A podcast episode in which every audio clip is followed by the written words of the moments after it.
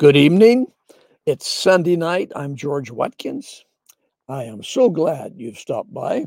We're going to have some good discussion today on the Word of God and the blessings of the Lord that adds no sorrow. It just gives us good direction and strength and wisdom. Amen.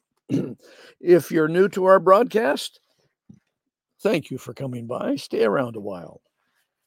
I believe the Lord led you here on purpose. Amen. Well, I had a thought drop in my heart. I want to follow it out tonight.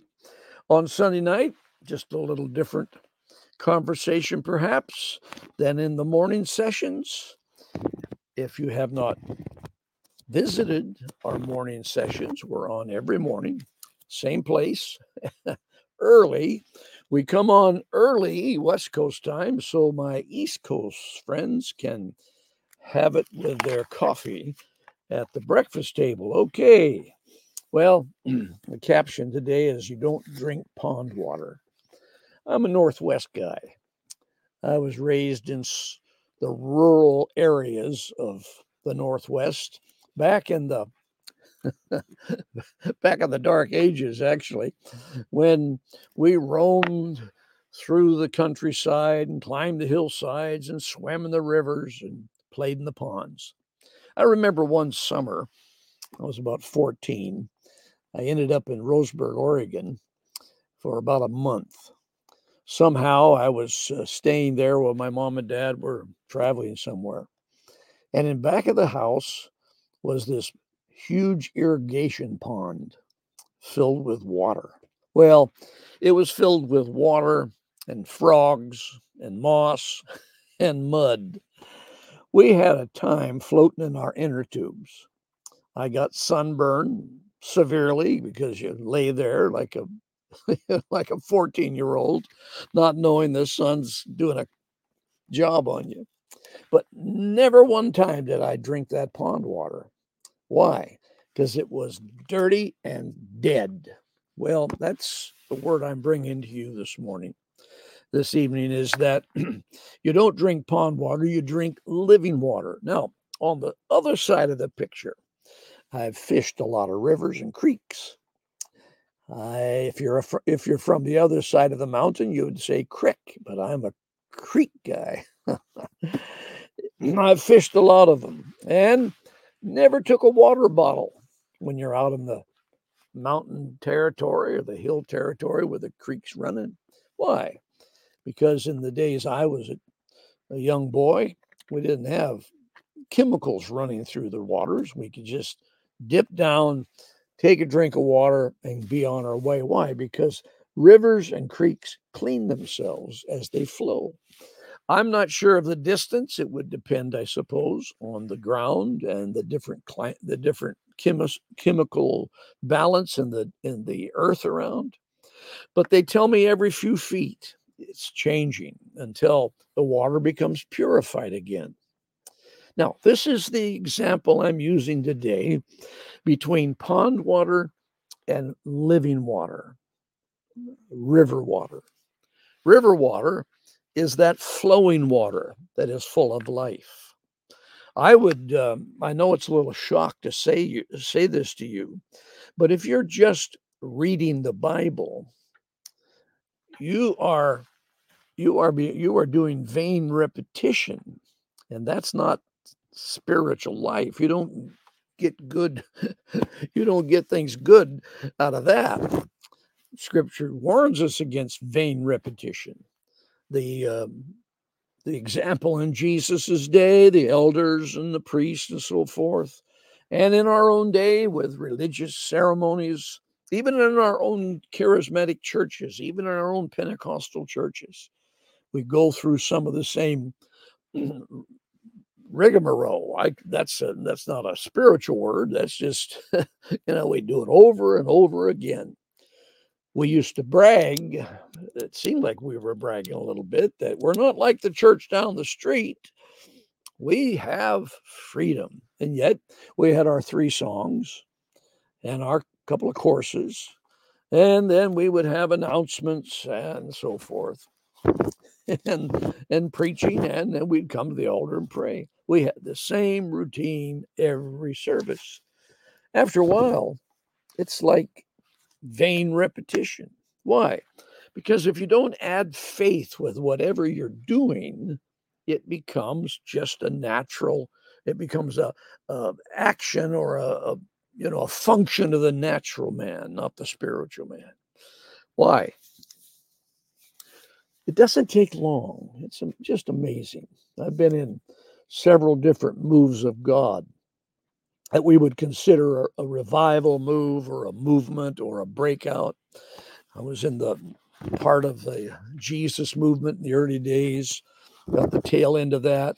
I was involved in the faith, you know, the faith teaching movement. I was involved in uh, the the prophets, the apostles, and the charismatic movement.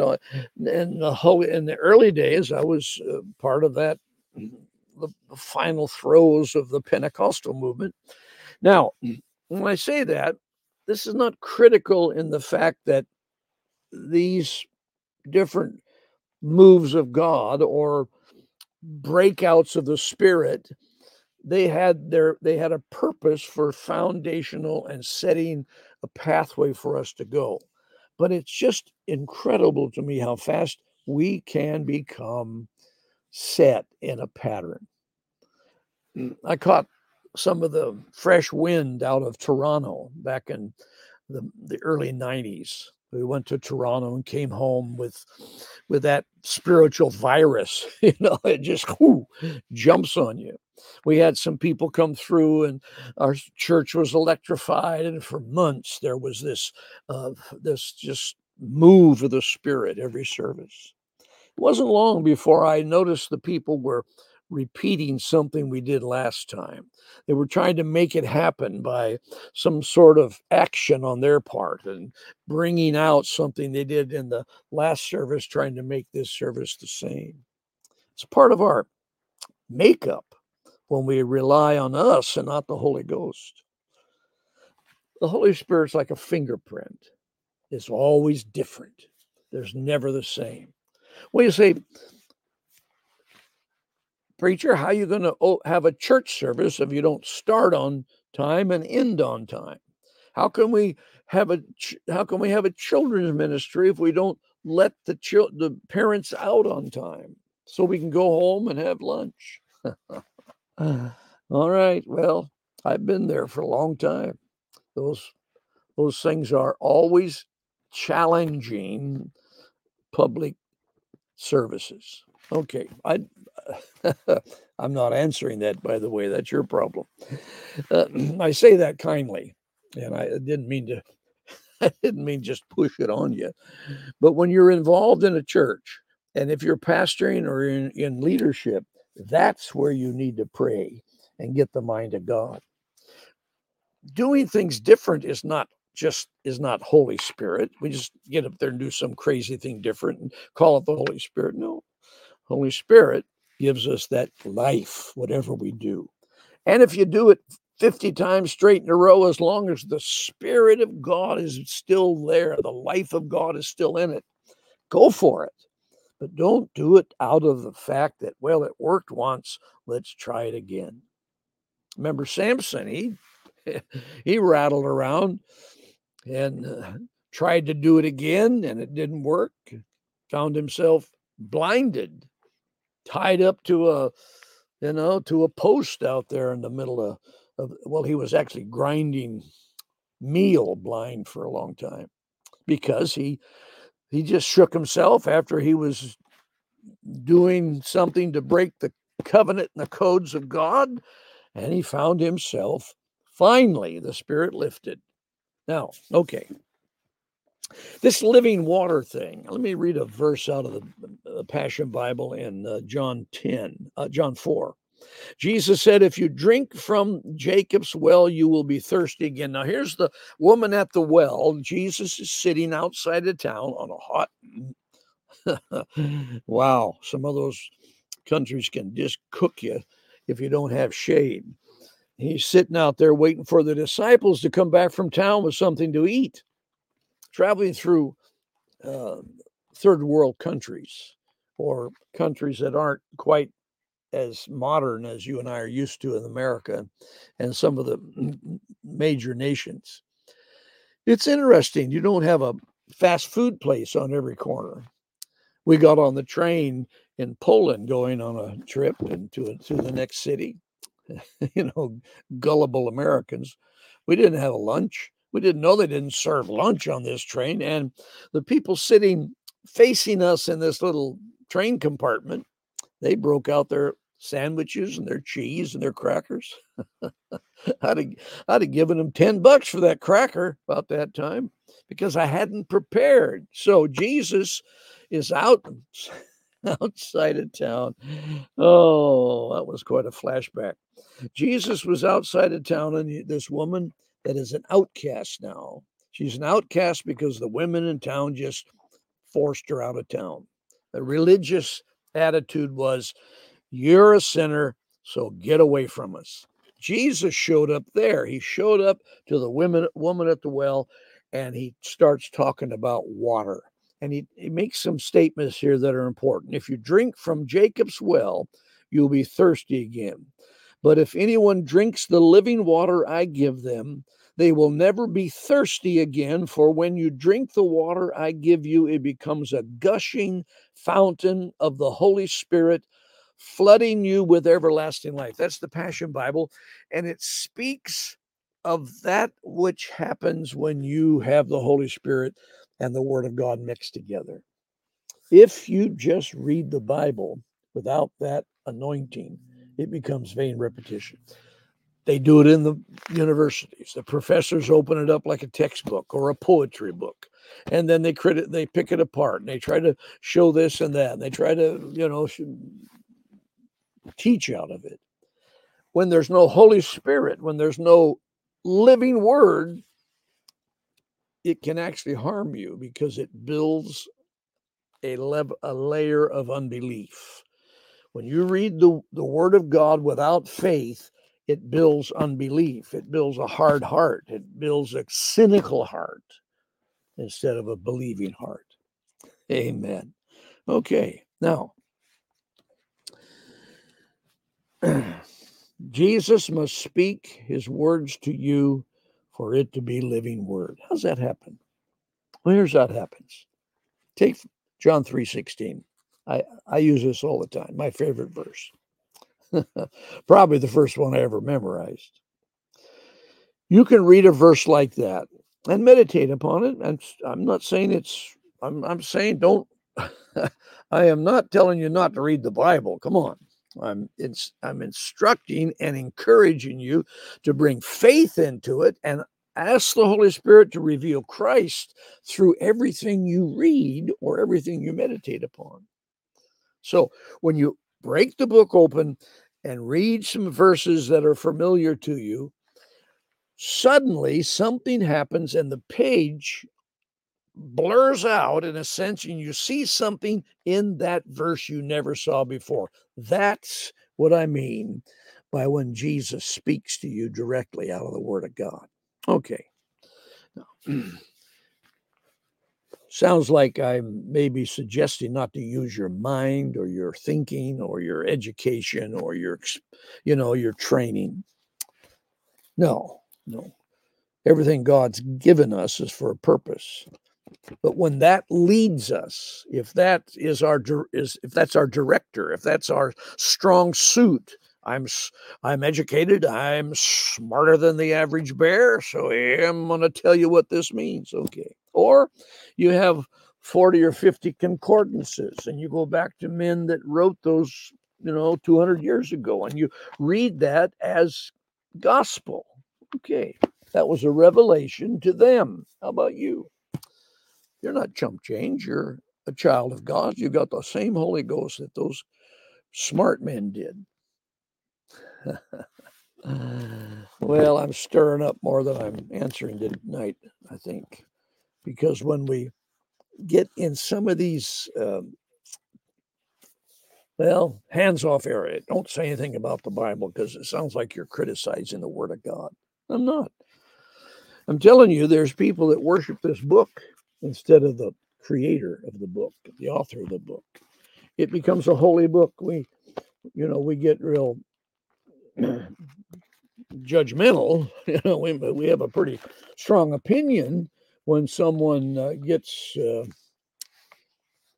gets a get gets in trouble if they harm the physical Quran. You know, boy, you can be in serious trouble if you do some damage to that.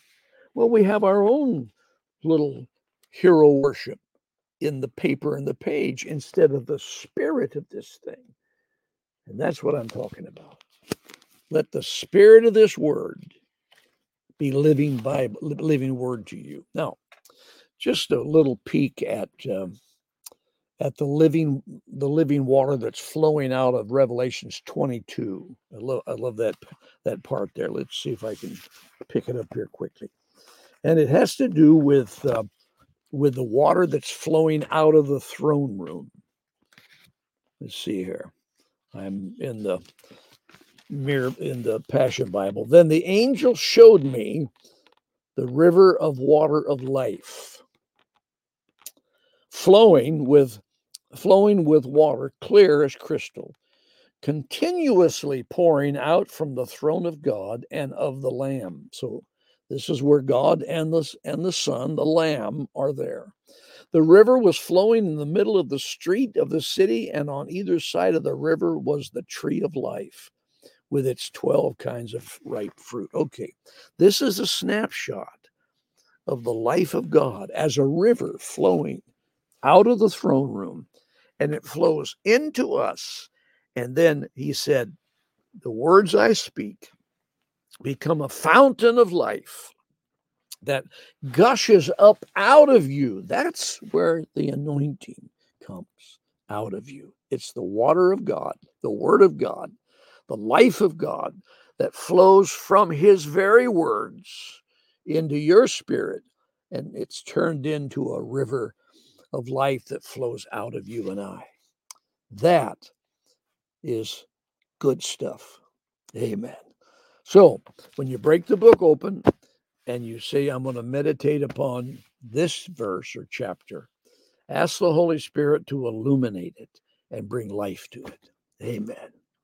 Okay, well, I love Sundays. Tomorrow is, whoa, a new year. We'll see you early in the morning. Everybody has a busy day on these celebration days, so catch me when you can. We'll be there. 24 years since the end of the world.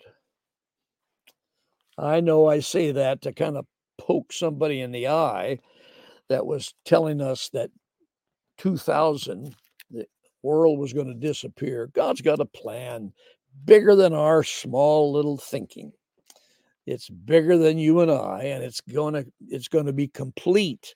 The plan God has is not to be half baked. So let's stay tuned and strap in for the ride. All right. Until tomorrow morning, may the Lord bless you and. Oh, by the way, don't forget subscribe. Thank you for sharing. Thank you for comments and thumbs up and all the good things you say and do. Thank you for your prayers and your financial strength that you send our way. All those things can be found in the notes below. Amen. Well, I'll see you in the morning. God bless.